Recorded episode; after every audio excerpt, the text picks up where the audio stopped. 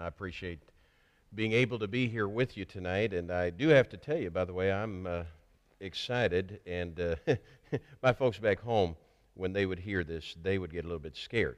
I've got two things, two things that have happened to me in the last uh, few hours that probably mean we're going to be here for a long time. Number one, I got a nap, and number two, I got a cup of coffee.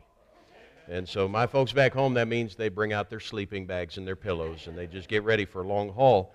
But uh, I just want to thank you for welcoming me. And, you know, again, on behalf of uh, uh, even my church back home, you know, I, I want you to realize that we consider it actually a privilege uh, to actually even pray for you. And, and uh, in this sense here, uh, I, I love, I, I, I told uh, Brother Steve this, but, but one of the things when I became a Uh, a pastor back ten years ago, as I told our church family that I wanted to go um, around the world to where our missionaries were and to where other churches were, uh, because, you know, there's there's something about uh, this thing of the gospel. It's for all the world, and we sometimes, you know, we, we can get so wrapped up in our problems, in our lives, that we fail to realize that there are Christians around the world, just like you and just like me, and And, and that's why this has actually been just very refreshing for me. And, and your spirit, I, I, I wish I could just simply bottle up your spirit and bring it back home, and everywhere I went, just kind of open it up, and, and you've got a unique spirit, and I just really appreciate all that you've done for us uh, while I've been here, and, and again, especially the Messersmith family. They've taken me in, and they've taken good care of me, and uh, they uh, have, have adopted me, so to speak, here for a couple of days.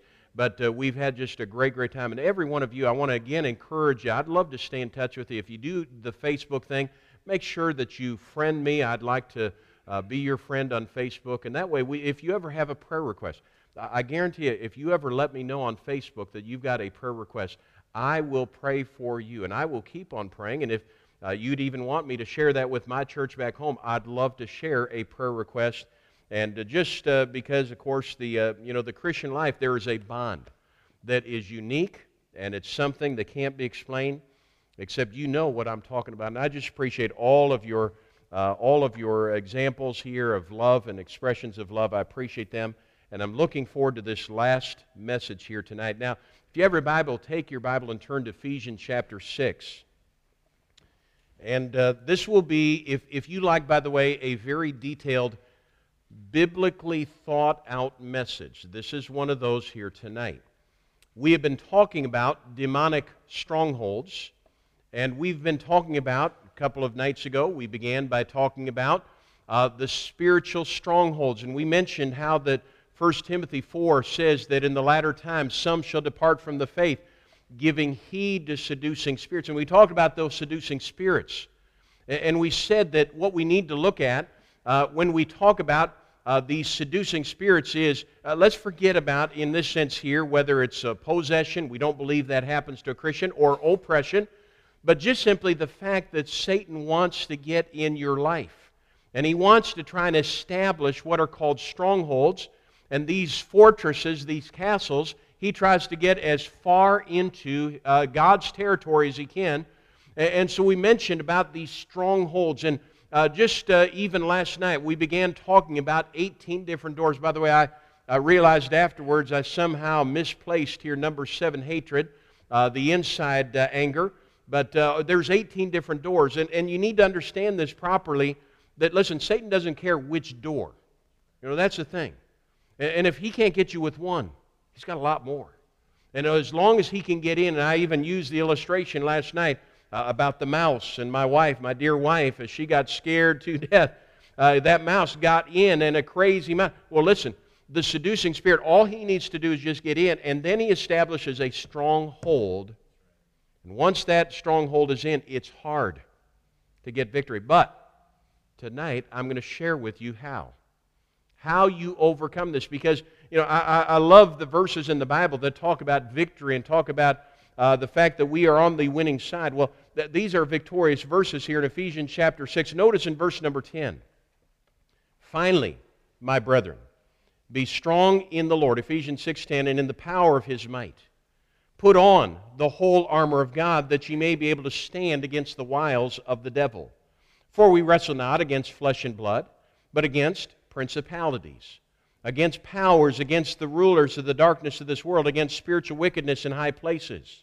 Wherefore, take unto you the whole armor of God, that ye may be able to withstand in the evil day, and having done all to stand. Stand therefore, having your loins girt about with truth, and having on the breastplate of righteousness, and your feet shod with the preparation of the gospel of peace.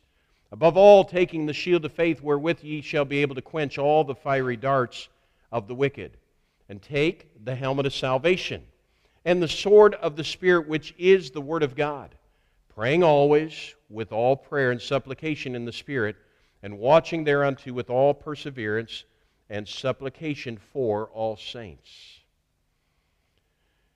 By the way, before I proceed, is there anybody that does not have a copy of the notes? Anybody need a copy? We do have one, two. Okay, where do we have them? We've got a few here. I want to make sure that you get a chance here to follow along. Thank you, Zach. Appreciate it. And all right, Brother Joe's getting, all right, right over in the back here. We want to make sure you can follow along.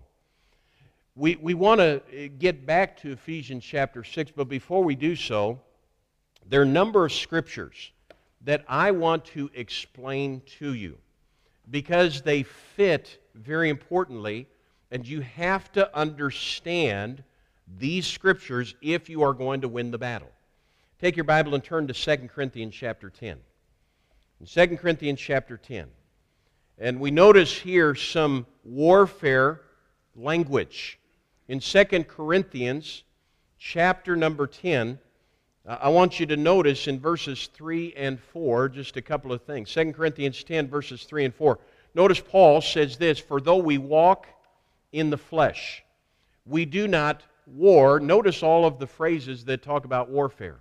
"We do not war after the flesh, for the weapons of our warfare are not carnal, but mighty through God to the pulling down of strongholds." Now, notice several things there. Paul calls it war. He says warfare and war a couple of times there. Notice he also says that the war is against the flesh. Do you remember even us talking about that last night? The three main enemies, the world, the flesh, and the devil. So, by the way, that ought to tip us off here, who we're fighting against.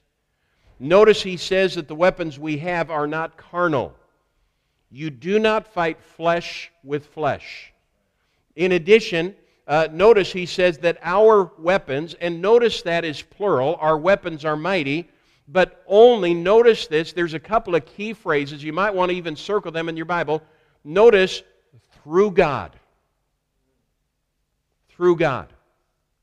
It says to the pulling down of strongholds. That's going to be a very important thing we are going to come back to here in a second. Notice in verse number five, here's what he says about these strongholds now. Casting down imaginations, and every high thing that exalteth itself against the knowledge of God, and bringing into captivity. Again, it sounds like war terminology, capturing, like an enemy combatant, bringing into captivity. Notice, every thought to the obedience, and here it is again, you might want to circle these words, of Christ. Of Christ. Notice, mighty through God. Verse number four, notice, we bring into captivity every thought to the obedience of Christ. Who should every thought be in obedience to? Christ. Of Christ. That word exalteth. In verse number five, it's an interesting word in the Greek language. It's the root word in the Greek that refers to something being lifted up. It's used elsewhere, by the way, uh, even speaking about a ship and the mast of a ship. Uh, you, you find it even in Acts chapter twenty-seven where it says they hoised the mast. It's the same thing, exalted. It lifts up, kind of like the mast of a ship. And, and it's talking here about these thoughts, these thoughts that get exalted. Again, pride sounds like the devil. And the fact that Paul is talking about strongholds, we literally have that phrase here, uh, tells us that seducing spirits are involved. You see, seducing spirits want to have an influence on your thoughts. That's where it begins, and that's where it needs to end. I'm telling you that if we win the battle here, the battle is won. But when we do not bring into captivity every thought to the obedience of Christ, we have opened up a door. It, it might be a thought of adultery. It, that's what happened with David. You realize that David, again, I, I, I talked about here the other night all of the characteristics of a uh, somebody who has had a seducing spirit uh, you know, I- involved in their life. Uh, David was pacing back and forth. I picture him pacing. I picture him kind of antsy. It's at night. What should you be doing late at night? Sleeping. Where should David have been? On the battlefield. But David is pacing. Remember, I, I talked to you about uncontrollable. I talked to you about uh, this unsettled. And David gives a couple of the characteristics of a man who is allowing a seducing spirit. You see, I think that he already had his mind wandering. And all he needed was just simply to view a woman who was bathing from his rooftop, which, by the way, the king had the highest place. So as he's looking down, his heart all of a sudden is, uh, is taken over. There's a thought that comes to his mind, but that thought had already been there. And all the seducing spirit needs is just simply a door. That's why you need to have every thought. Every thought in obedience to Christ. Take your Bible and turn to Romans chapter one. By the way, Uh, in your notes there, next to Second Corinthians chapter ten, we are talking here, notice it points out thoughts that exalt themselves against Christ. Thoughts that exalt themselves against Christ. Now, Romans chapter one. Romans chapter one, we are going to notice here, and you can write this in, the description of apostasy is going to resemble the eighteen doors of seducing spirits. I want you to notice in Romans chapter one that this is literally a description of the spiritual warfare. In fact, if you happen to have what is called a Schofield reference Bible, Mister Schofield subtitles this section, The Seven Stages of Gentile World Apostasy. In other words, seven steps down. What are they? It starts out with man knowing God, the knowledge of God, in verse number twenty-one, because that when they knew God, they glorified Him not as God. So, step number one, they did not glorify God. Notice next, neither were thankful. Neither were thankful. That's the second step. They weren't thankful to God. Notice number three, but became vain in their imaginations. The imaginations start running wild. And then notice number four, their foolish heart was darkened. By the way, darkness, characteristic of Satan. His kingdom is the kingdom of darkness. When your mind becomes dark, keep in mind, a seducing spirit has gotten in. And uh, notice uh, as well, back to Romans chapter one, uh, verse number twenty-two, professing themselves to be wise, they became fools. That's the fifth step downward. They professed wisdom, but became fools.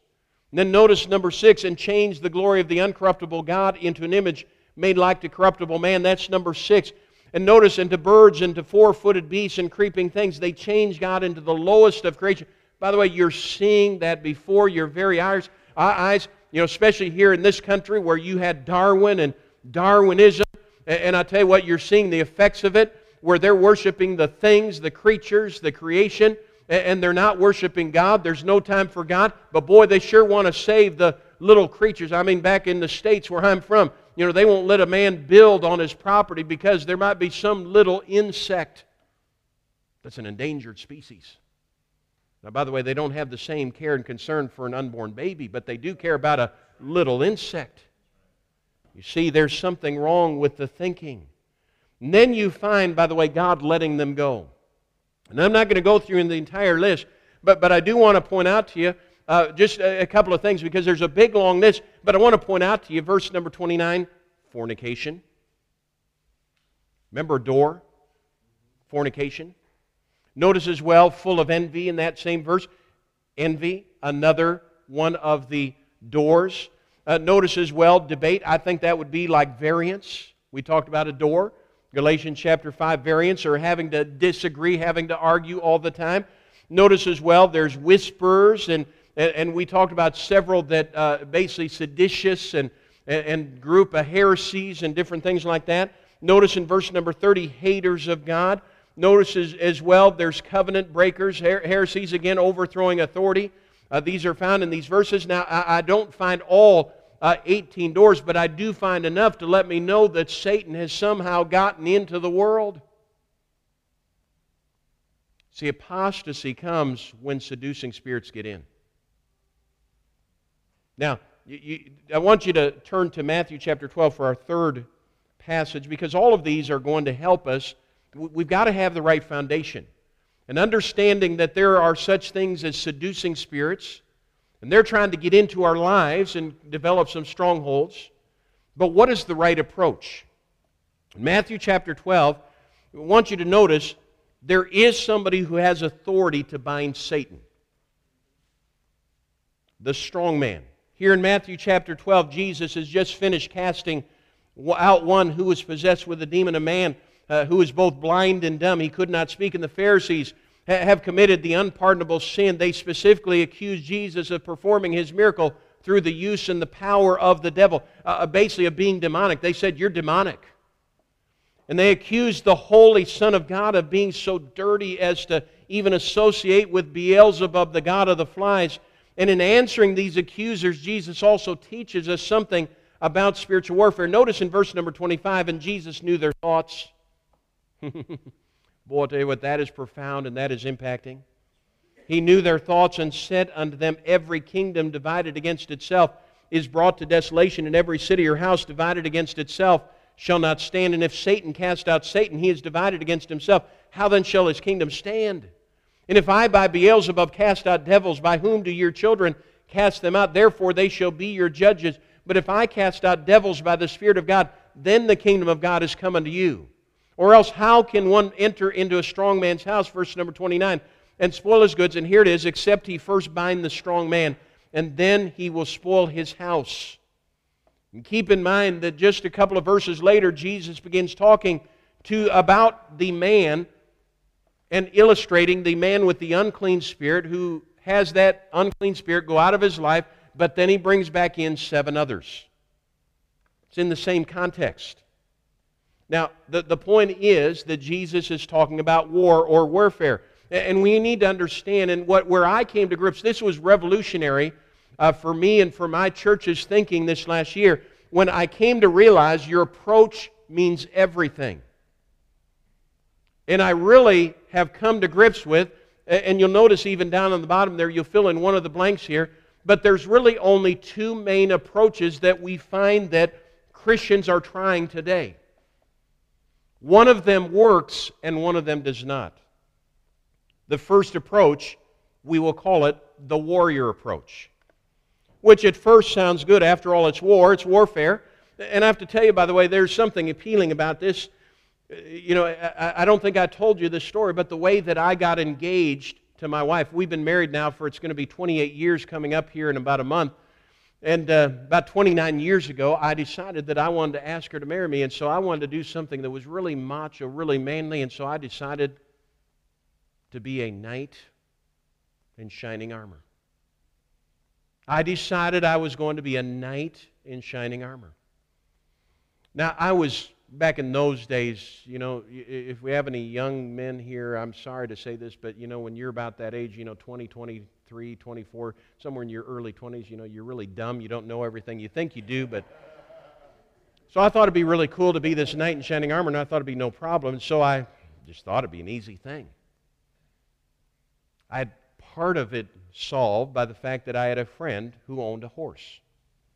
And I asked my friend, my buddy, I said, listen, could I borrow your horse? He said, for what? I said, I want to get engaged. He happened to know um, Valerie, my, my wife now, and so he said, well, absolutely, I'm friends with the family. And so he, he let me borrow his house. This is in the city. This is in the city. And, and, and so he let me borrow his, house, his horse, and so we arranged for the horse to be just a couple of blocks away from her house. And that this all arranged with her mom and dad. So they knew it. Valerie did not. It was a surprise. But the other part about it was I had to look like a knight in shining armor. Now, I, I just did a search, and, and we had back in those days, you didn't have, of course, the internet really was not up to speed. It's nothing that you would think of today. Uh, it was ancient days. And so I looked in a phone book and looked under the yellow pages, and I, I, I found something that looked like it would work. And it, it said, you know, basically I could look like a knight in shining armor. And I called up this place. It was a place called Teeners, and this place up in Minneapolis, and I said, listen, I want to look like a knight. And she said, oh, yeah, we, we got that. And, and, and, and so fifty dollars, and so I agreed to pay fifty dollars so I could look like a knight. And, and, and so the day arrived, the day that I was going to get engaged, and I went down to this place downtown Minneapolis, and I walked into this place, and I had my fifty dollars, and I put it on the counter. I said, I want to, you know, here to pick this up. And, and, and so they gave me a bag, just like a trash bag. I said, okay, where is it? You know, I'm, I'm picturing the full suit. I'm picturing, you know, walking around, you know, tough macho man. And um, they said, it's all in here. So I took this, this bag, and, and I brought it back home. And this is literally just within about an hour now of when I have to appear on this horse and do the whole thing. I've got this all arranged. And, and, and I, I open the bag, and it's a costume. A theatrical costume. I examine it a little bit more closely, and suddenly my macho image is going down the tubes. Because the first part of this is the under part of it, which is basically just black leotards, like a ballet. But never fear, I also noticed that there is what looks like, you know, kind of like this armor and everything, and there's for the arms, there's for the chest, there's for the legs. And so I begin strapping it on when all of a sudden fear goes through my whole body when I realize it's for the theater. They only have it for the front. You know the saying, if you're in theater, you never turn your back on the audience. Well, I made sure that night my back was never turned to the audience. So I literally came riding up on this horse, and when I got off, I'm up against the horse, and I dropped to a knee, and I said, will you marry me? She said, yes. I wanted to just get out of the way as soon as I could. But listen, yeah, we, we, this is a land where, you know, it's famous, of course, uh, for knights, and of course, chivalry, and of course, you know, the, uh, you know, vanquishing, you know, for the kingdom and the castle and for, you know, the nation. And this is, a, you know, the place where you kind of think about that. Well, well, listen, there's something about this that is very appealing. After all, who doesn't want to be a warrior? Who doesn't want to be? By the way, I want to point out to you that the occult also believes in this approach. Much of the occult uh, is basically, and I've done a lot of studies with this, and, and in fact, again, I've actually done a lot of studies, and I've presented different things to my church and, and over the years, and, and, and basically you find, you know, uh, things such as, you know, Pokemon, or you know, even some of the uh, films and some of the storylines, you know, Sabrina the Teenage Witch, and you got Harry Potter, and, you know, all of that. They deal with different levels of powers. Tiers. Powers. Now, you know, it sounds very appealing. Well, why not just simply get stronger in order to defeat a higher power? Now, what did Jesus say? He, he basically said this. He, he, he said... When, when he was accused of doing something that was demonic, very satanic, what, what did he say? He, he, he said something, if you follow it very carefully, he said, in order for me to do that, he said, I would have to, first of all, deal with Satan. Now, by the way, he did not disclaim that he could. He did not say that he couldn't do it. He, he didn't dispute that at all. But he said, listen, you, you, you don't understand. He said, uh, in, in that last verse, he said, in order to do that, Uh, I would first of all have to deal with the strong man. So you're saying that I'm doing this in league with, with Satan, but after all, if I'm going to do that, I would first of all have to bind the strong man to do that. I would have to do that. Notice, by the way, singular, he said, the strong man.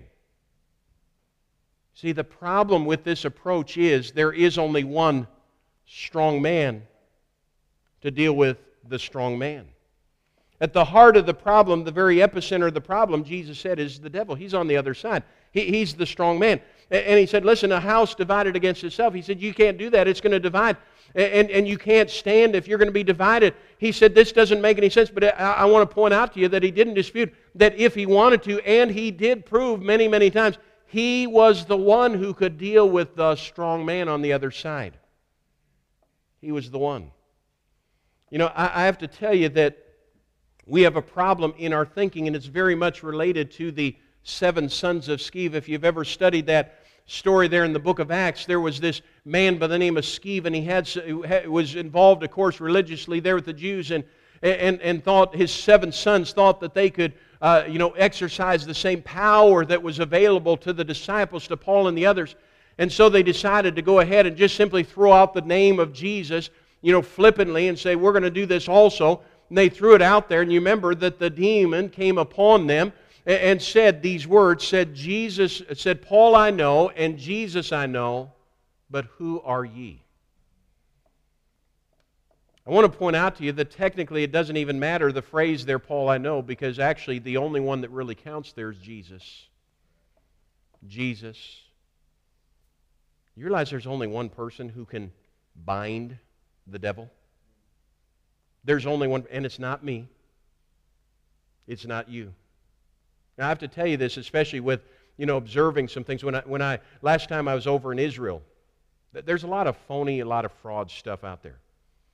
When I was over in Israel the last time, we, we had, and this kind of goes along with this healing stuff and, and a lot of the stuff that is claimed to be done, you know, in miracles and so forth. And I can remember last time I was in Israel, and, and we had our one bus, but we pulled up, I think it was in Qumran, and we pulled up to the rest area there uh, by the restaurant, and, and we pulled into the parking lot, and right next to us pulled about three big buses all filled with people that were following Benny Hinn. And, and, you know, my people were very observant. Because if you know anything about Benny Hinn, you know he has all of these crusades. And, and he, he walks around, of course, dressed in white, and he touches people, and they fall over. And, boy, there's people, you know, supposedly healed. And my people pointed out, and they said, Pastor, we saw a guy getting out in a wheelchair. And that person there, they're obviously blind. They're being led around with a cane. How come they're getting off of his bus and they're not healed? Maybe because he doesn't have the power. Maybe because, he, in fact, I have to tell you that, you know, speaking of Benny Hinn, uh, time I was there in Israel before, I was actually working with one of the guides that we had. His wife was accompanying us, and she's also a guide. She was telling us the story of when Benny Hinn came to Jerusalem the year before, and he was conducting a crusade. And he was on the stage, and of course, if you've ever seen this on T V, and it's very elaborate, and the music, everything, you know, theatrically, everything is just right. And she was telling, now this is, by the way, an unsaved Jew who is telling me this story. She's a guide, just a guide in Israel. And she said, oh, Pastor Clear, she said, you know, I was there, and I was responsible for the whole entourage. It's a big crusade. There's thousands of people. It's in Jerusalem, big Colosseum, and he's having all these people coming up, and there's, you know, this healing stuff and all this other stuff he's claiming. And, and in the middle of his crusade, he just simply looks up in the sky and he says, Lord, if you're pleased with us, just send us a sign. And it was at that moment that a couple of doves came floating down upon the stage. And the people clapped, and the people cheered, and they said, whoa. And in fact, she said, I was so taken by the moment. She said that I said in my heart, maybe there's something real about this. She went to the manager, the manager of the whole Benny Hinn crusade, and she went to him afterwards, and she was just, you know, just in awe, and she said, wow, I couldn't believe it, especially when those doves came floating down. He began to laugh at her, and he said, oh, he said, look up there. There's a catwalk. He said, I was the one holding the cage, and I let the birds down. It's just part of the show. You know, maybe we ought not to be so easily fooled. Maybe we need to realize there's only one who has the power. I have to tell you that I did some reading here a couple of months ago, and actually, it was uh, Brother Jeff here who got me onto a book, and I read this book. It was uh, by a man by the name of Carl Payne. Carl Payne serves uh, as a chaplain for the uh, football team in the States there, the N F L uh, football team, the Seattle Seahawks, and, and he, he does a lot of speaking. Now, he's not a Baptist, I have to tell you that. I don't agree with everything he says, but in his book about demons and demonization, uh, he was describing an incident that happened early on in his ministry. He came across a young lady that obviously was possessed with a demon. Her name was Jill. And he said that he didn't know what to do, but he began to gather all of a sudden the, Jill came over with her dad, and he began to gather all sorts of pastors from the area, and he even invited a missionary who had dealt with, obviously, demons, and, and a missionary from Brazil, of all places, where it's very dark and a lot of occultic stuff, and, and gathered all of these religious people over to his house, and they spent all night long doing nothing but just praying and nothing but singing and nothing but reading the Bible, and, and, and nothing seemed to be happening. And he said it got to be later in the wee morning hours, and all of a sudden, uh, one man said, listen, I think, you know, our problem is we don't have enough faith. And now, by the way, interestingly, that pastor said, I think we need to try harder, which is, by the way, against having more faith. So they sang harder, they prayed harder, they even prayed not like the Lord, drops of blood, but drops of just sweat. And they tried harder and tried harder and tried harder. And, and all of a sudden it seemed as if Jill was calming down. And all of a sudden it seemed like, you know, she had been doing things like curling up in a ball and voices coming out of her. And all of a sudden she began to be calm. And one of the men prematurely said, you know, I think we did it. I think we did it. I think it's come out of her. I think we've gotten the victory. And they began to clap, and they began to cheer, and they began to praise the Lord. And all of them began to shuffle out of the house. That is when, and I'll quote him from his book, Carl Payne saw something nobody else saw. He said, as Jill was following her dad out of the front door, again, remember this was an all-night meeting which they were trying to cast out the demon. He said, as Jill was following her dad out the front door, she turned around, and she stared just at me. Her, her eyes looked as though they were on fire. She glared at me and wryly smiled but didn't say a word. Then she quickly turned and walked out with her dad.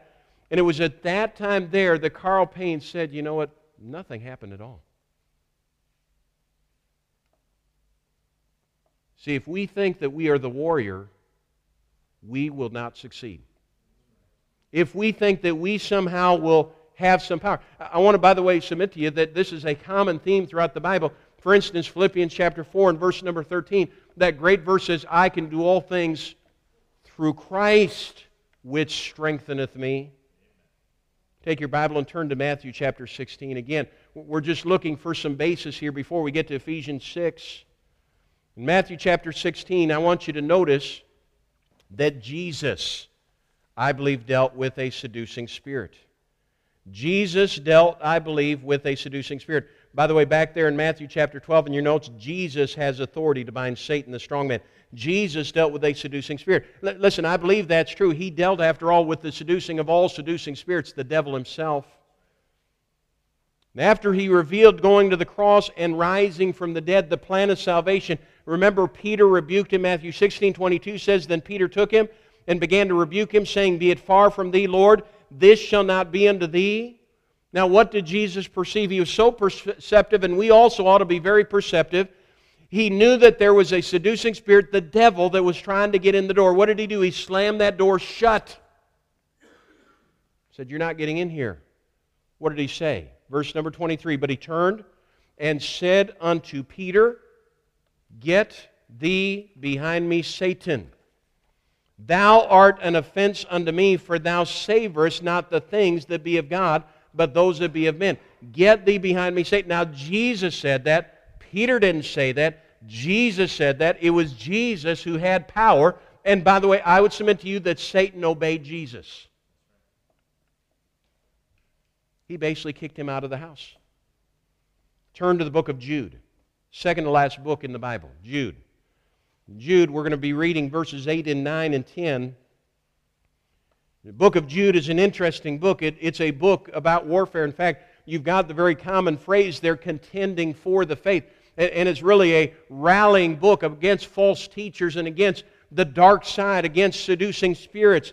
And in Jude, verse number eight, only one chapter in Jude, verse number eight, uh, Jude says this, likewise also these filthy dreamers defile the flesh, despise dominion, and speak evil of dignities. Dignities. Now, uh, that's a word for rulers. The Greek word here uh, is the same one that we get glory from. The idea is that here are some people who out of uh, their uh, position have gained some kind of respect, glory, so to speak, honor, so to speak. because of their position. And listen, Satan and his demons in the demonic world, they have power and they have satanic respect. They've got respect from the devil. Notice in verse number nine. So we're talking here now, I believe, in a spiritual sense here, because verse number nine, the Bible says, "Yet Michael the archangel, when contending with the devil, he disputed about the body of Moses, durst not bring against him a railing accusation, but said," you ought to underline this, "the Lord rebuke thee." The Lord rebuke thee. Verse number ten, "But these speak evil of things which they know not, but what they know naturally is brute beasts, and those things they corrupt themselves." I think at least in part what Jude is getting at is you need to be careful that you do not decide that you are the one to approach Satan. You're not the one. In fact, I would submit to you, Michael, if you know anything, I don't have time to teach you everything, but Michael, there's thought to be three chief angels, three, we call them archangels, that in, in the past, eternity past here, they had co-equal powers. They were underneath God, and one of those was Michael, one of those was Gabriel, the other one was Lucifer, who became the devil when he rebelled. And so you have, in a sense here, you've got an equal power. You've got Michael, the archangel, probably the one militarily in, in charge of God's host, the host of the Lord, and, and he, equal with Lucifer, he didn't even say, "I'm rebuking you." He said, "I'm going to leave that up to the Lord. I'm going to get, I'm going to let the Lord bind you. I'm going to let the Lord deal with you." Again, equal with power, but he even said, "I'm not going to be the one that does this. I'm going to be real smart. I'm going to be the one that says, listen, I don't have this warrior approach." It's not the warrior that defeats him, but it's Jesus Christ. Now, take your Bible and turn to First John chapter four. Again, this is all very, very important for us to understand before we get to Ephesians chapter six. In First John chapter four and verse number four, I want you to notice, the Holy Spirit is greater than the devil. The Holy Spirit, by the way, we believe the Holy Spirit is God. The Holy Spirit is greater than the devil. You read this verse, notice in verse number four, First John four, "Ye are of God, little children, and have overcome them, because greater is he that is in you than he that is in the world." Notice that it is singular, he, in other words, one. And I believe that one is the Holy Spirit, because the Bible teaches when a person gets saved, when an individual trusts Christ as Savior, God has the Holy Spirit come and live inside of you. Why? That's not just simply for decoration. That's for overcoming Satan. Greater is he that is in you. In other words, God trumps Satan. But you and I do not trump Satan. Have you ever considered Job? The story of Job, we find in the story of Job that God the Father obviously is greater than the devil. In the story of Job, we've got the story where, of course, uh, Satan uh, you know, appears before God and requests things, but he only can do what God allows. He's greater. Back, back where I come from, the States, we have a place called Fort Knox. It's a place that is known as a secure place because it is there that is housed some five hundred, or excuse me, five thousand tons of gold. The security there has to be the most sophisticated. In fact, they don't even allow publication of what security measures they have. It's thought that there's minefields. It's thought that there's the most advanced security system in the world, that there's huge, thick vault doors. I mean, it, it would take an awful lot uh, to try and even get one inch inside of that place without authority. But in addition, if there ever was the need, right next door, there is Fort Knox, the uh, actual encampment of the Army. There's some thirty thousand soldiers that at a moment's notice could be on the scene at any given time. Thought to be impenetrable. But you know what? We oftentimes have the same mentality with us, and yet Satan just needs one crack. He only needs one crack. Now, let's go back to Ephesians chapter six. And I want us to just simply be pointing out here as we begin Ephesians chapter six, there are two approaches at the bottom of your first page there. We said, number one, there is the warrior approach. I think that's the reason why we oftentimes fail, because we put the emphasis on us, the warriors. I like something greater than that, and that is number two, the King of Kings. The King of Kings. Who is the King of Kings? The King of Kings is the Lord Jesus Christ. And the King of Kings approach is the approach that basically, I believe, says, I'm not capable of trumping Satan. I'm not capable of trumping his spirits. I'm not going to run around like a Benny Hinn and claim I have some superpower, that I'm some super Christian, that I'm going to just simply say, you do this and you do that. But instead, I'm going to be wise like Michael, even the archangel, say, the Lord is the strong man to defeat the strong man. I want you to notice seven phrases. This is in the back of your sheet that are important. We'll notice, in addition here, prayer and how to pray. Notice the phrase there, the wiles of the devil. Ephesians six and verse number eleven, put on the whole armor of God, that ye may be able to stand against the wiles of the devil. The word wiles there describes trickery, treachery. Listen, we need to remember our, uh, in our lives that Satan is tricky. He's deceitful. The word subtle is found in the fall in Genesis three, where the Bible says that the serpent was more subtle. Literally, that word means smooth. Notice the wiles of the devil. Secondly, notice the phrase there, we wrestle. Now, that's interesting. I happen to be very interested in athletics, and uh, my church family knows this. I, I, now, by the way, I'm not the most athletic anymore. When I come back, one of the things that I will be doing here this next week, you pray for me, is uh, my, my boys' team just won the Christian school state um, competition just last night. And, and we always have just one wrap-up game, uh, and that wrap-up game is we have the boys' team will play the old guys like me. And I'm going to be sucking for air, and I'm going to be, I mean, you pray for this preacher. Boy, pray that somehow the Lord enables me to make it through. Now, one of the th things that I know, because I, I'm, I'm athletic and I do, like, I do actually referee. I'm a soccer official. I'm also a basketball official on the side. I, I like to do those things. But, but you know, there's a difference between a lot of the team sports and an individual sport, especially the sport of wrestling. You see, if you have a basketball game, Uh, you can have a basketball team, and you can have, once in a while, team might be up by a lot of points. They can relax and still win the game. Same is true with soccer, or here as it's called, football. Uh, you can have a team that could be up by several goals. They could have a large margin and, and, and have a cushion, so to speak. Uh, they can relax somewhat and still win the game. Same is true with most other uh, you know, team sports.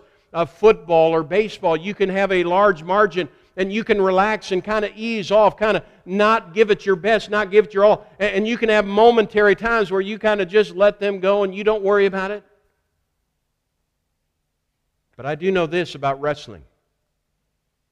If you ever decide not to wrestle against your opponent, all it takes is just simply a second and you're defeated. Just a moment, and you are defeated. Notice it says there that we wrestle. By, by the way, that's why you don't want to take any time off. That's why you don't want to have any lapses. And especially, remember, we talked about your thoughts, bringing every thought into obedience. We wrestle. Notice as well, it says not against flesh and blood. I want to remind you that it's not humans. It's not people that are our problem. It is a spiritual battle against spiritual forces.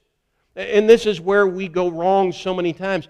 Uh, many of these doors that we even talked about last night, they involve other people. And we say, that's the problem. No, the problem is not that. It's spiritual. If you study, by the way, Ephesians five and, and, and Ephesians six, this is why Paul talks about the fact that several relationships need to be safeguarded. You don't want seducing spirits to get in your life, because they do affect physical relationships. But your problem is still you're not wrestling against flesh and blood. You are wrestling against Satan and his seducing spirits. If you study it in context, you find out that, that Satan wants to gain a stronghold, Ephesians five, verses seventeen through twenty, between us and God, our relationship with Him. You also find in verse number uh, one through sixteen of Ephesians five, between God and uh, between we and ourselves. Sometimes we basically get divided in ourselves, and, and we become distracted. You find out the marriage is brought in. That's why you have the husband and wife. Uh, the spouse is talked about in verses twenty-one through thirty-three. How, how about children? Again, Satan, if he gets in through one of these doors, it affects your life with your children. That's why Ephesians six one, children obey your parents in the Lord. That's why you fathers provoke not your children to wrath. How, how about at work? We've got a master-servant relationship that equates to the employer-employee relationship in chapter six. I, I'm, I'm talking about the fact that what Satan wants to do is he wants to get involved in human relationships, but it all starts with us individually. Notice as well the phrase against principalities.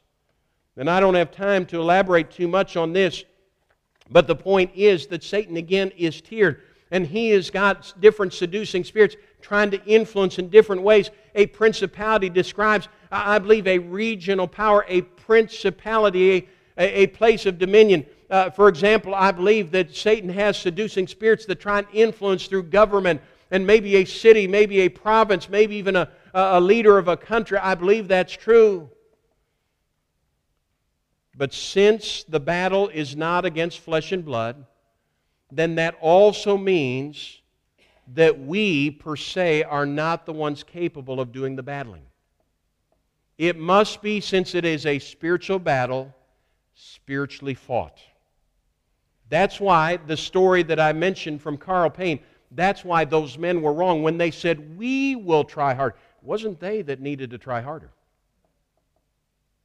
And when you think, by the way, that you're going to just simply try to muster up a little bit more courage, or you're going to muster up a little bit more strength, and I'm going to just simply get stronger. No, it's not you that needs to get stronger.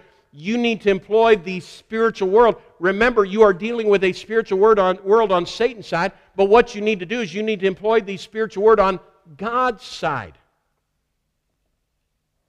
And get, if you want to say it there, Satan has evil, unclean spirits.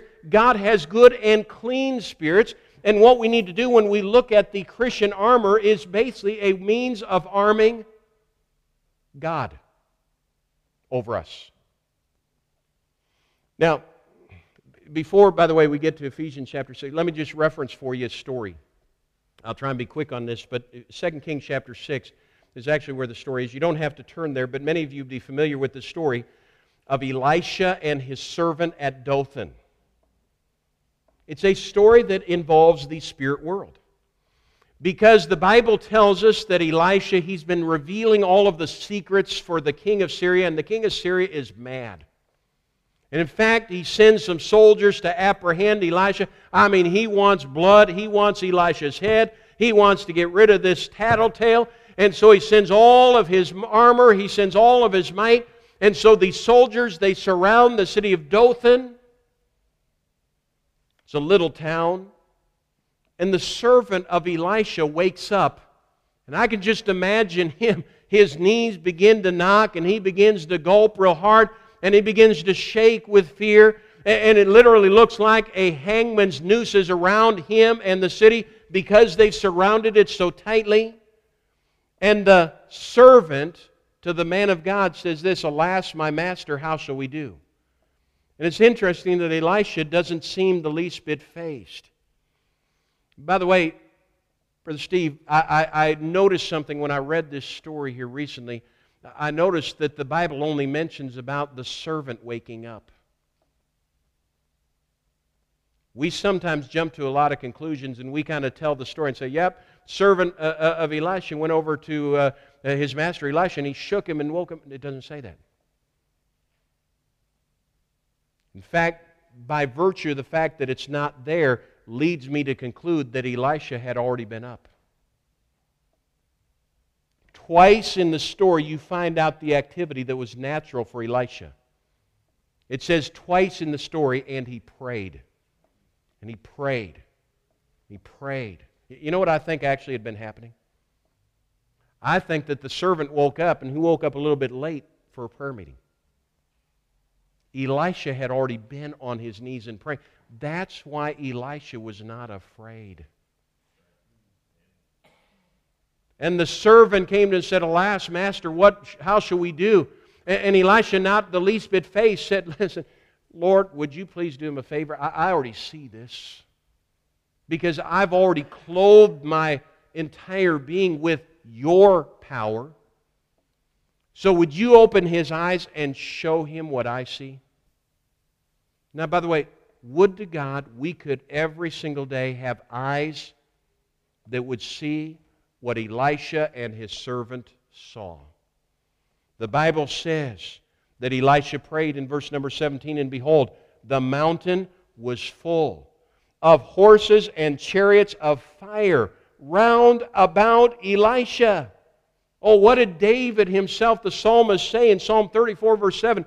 He said, "The angel of the Lord encampeth round about them that fear him." You see, I believe that Elisha had been praying.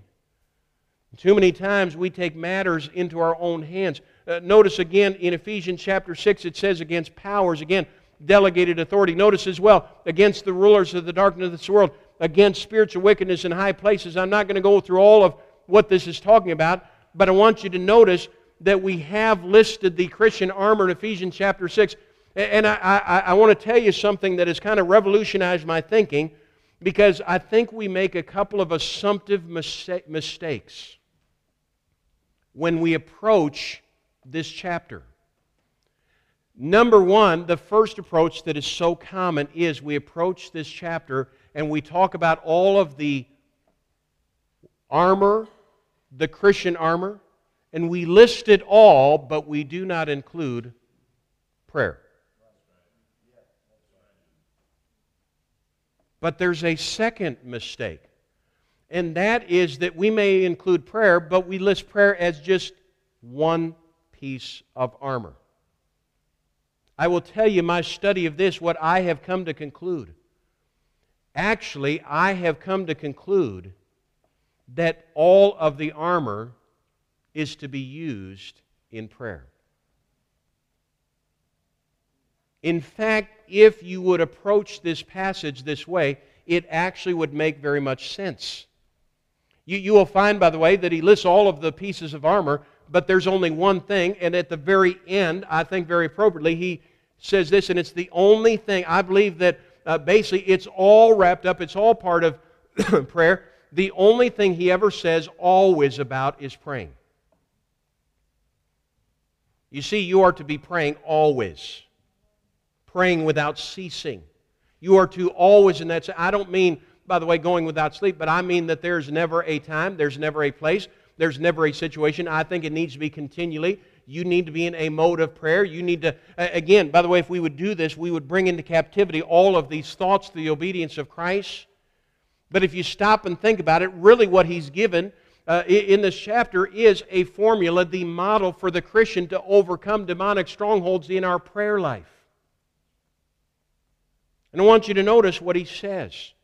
He, he says, pray, first of all, notice in Ephesians chapter six, in verse number fourteen, "Stand therefore, having your loins girt about with the truth." So the first thing we need to do is we need to pray, uh, notice, with our loins girt about with truth. Gird, gird, cinch up. By the way, I will tell you this in your study of the Bible, uh, the the thought behind much of the Bible is that the heart was contained in the loins, the midsection of a person. In fact, that's why even it, it, you, you guys, you don't want to do this, you know, uh, to your sweetheart, you know, on your anniversary day, or uh, you know, maybe even on her birthday. You don't want to uh, say this, but Paul oftentimes did this with uh, those that he cared about. He said, basically, "I have bowels of compassion for you." It's not going to be very romantic if I come back home to my wife and I say, "I love you with all of my bowels." But in their thinking, it was right in the middle of a man. In other words, the core, the epicenter of their very being, their very body. And what he's saying here is your loins, so the midsection. And a Roman soldier would wear a belt around his robe. Why? Because it was, it was very important if he was in battle that his robe be cinched up so that he wouldn't trip. Again, now we understand, we think with our brains, but they considered it to come from the midsection, so it's loins. That's why even Peter even says one time, gird up the loins of your mind. We need to gird up, we need to cinch up. You see, that's the first thing that is necessary. But listen, you pray this way. Can, can I tell you, one, the way that I look at Ephesians chapter six anymore now is that I literally pray, and it is a systematic way for you to surrender every part of your body. Pray this way. And, and, and I'll just point it out to you this way. He says, first of all, my loins. Next thing he's going to do is the breastplate. After that, he's going to do the feet. After that, he is going to take one of the arms, because the shield was held in an arm. Then he's going to take the helmet, and then he's going to finish off with the other arm, the sword of the Spirit. But literally what you have is him, basically you pray and you surrender every part of you. Lord, my mind. Lord, my hands. Lord, my heart. Lord, my feet. Lord, every part of me. You see, to leave any part of you open to a seducing spirit is to lose the battle. Therefore, you pray always with all prayer and supplication. Therefore, you clothe yourself through your prayer life. You literally surrender every bit of you every single day. This is actually, in, in other words, I believe, a model for us to surrender to God every day. One of the preachers who influenced me greatly, I never understood this, but he, uh, he, he used to say this. He used to say that he prayed seven times a day and surrendered himself. Never understood that until all of a sudden this came into my thought, and I thought, you know, now I know what he's talking about. Seven times a day, he, he said, Lord, you have my hands. Lord, you have my feet. Lord, you have... And literally what it is is right here in Ephesians chapter six. Notice as well, he talks not only about your loins girt about with truth, but notice in addition, he says the breastplate. The breastplate there of righteousness. You know, the breastplate is the part that covers the heart. It's called the vital organ. I mean, you can, you can do without, you know, certain organs. So for instance, many, many years ago, I had my gallbladder removed. I'm still alive. But if I don't have my heart, I'm dead. Notice, by the way, what is described here. It is the breastplate of righteousness, of doing what is right. You see, prayer, again, I believe if this is a means of prayer, if this is a dedicating my heart to do what is right, then what we are understanding is that we are giving our heart over to the Lord so that we do righteousness. Breastplate of righteousness. Notice as well, he says to pray with our feet shod. We miss so much with these verses. I don't have time to do them justice, but shod is the idea of tying on. Notice already in two out of the first three, there's the idea of tying or controlling your shoes. Boy, tell you what, with the little kids, isn't that what we always, you know, tie your shoes, tie your shoes, tie your shoes. Well, back in Bible days, boy, it was important that they tied their sandals on. They, they easily came off. And notice how he says your feet need to be what? Tied with the preparation of the gospel of peace. You know what? That's basically saying making sure that you are dedicating your feet to the right activity. What is the right activity? The gospel. The preparation of the gospel of peace. Preparing your feet so that your feet are going with the gospel. You know, I, I again, I, I so much I could say here, but I, I, I've got this athletic background, and, and, and in athletics, every sport, I can tell you, the feet are the most important thing to get right. Where you position your feet. I, I, I grew up, one of my main sports that I love to play, Brother Jeff knows this, is, was tennis. And in tennis, I, you know, there, there, I watch tennis players all the time, and where they position their feet, I can tell you where the ball is going to go. It's where their feet are pointed. Same is true with batting, baseball. Same is true with shooting a basketball. I mean, you can't shoot too awkwardly and still expect it's going to go in, generally speaking. You might get lucky once in a while. Uh, but but I refereed, a, officiated a game the other day, and a guy literally had fallen on the ground, and he just simply, with his, with his body flat on the ground, he just simply reached and he threw the ball up in the air, and miraculously that thing came down right through the basket. He was on the floor. But listen, that's, that's not the common thing. See, we need to have our feet right. By the way, verse number eighteen, Paul, Paul mentioned, of course, praying always. Notice what he says in the verse right after that. Verse number nineteen, and for me. This is right after he says praying always. And for me, that utterance may be given unto me, that I may open my mouth boldly to make known the mystery of the gospel. What is that? Paul was literally practicing what he preached. He said, by the way, pray for me. He said, I'm praying for this too, that I will have opportunities to witness. Pray for me that I will have my mouth open, that I will take those opportunities to boldly, have my mouth boldly, making known the mystery of the gospel. Your feet need to be dedicated to God. Again, this is how you overcome these demonic strongholds. See, if, if, if you have every part of your being dedicated to God, surrendered to God, you have closed up all the holes. You have closed up all the holes. Then notice he says, pray with faith. Again, this is one of the arms. He says, verse number sixteen, above all, taking the shield of faith, wherewith ye shall be able to quench all the fiery darts of the wicked.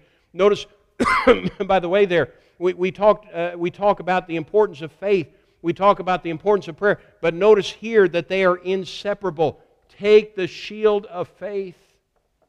You cannot pray effectively without faith, and you cannot have faith without praying. So pray with faith.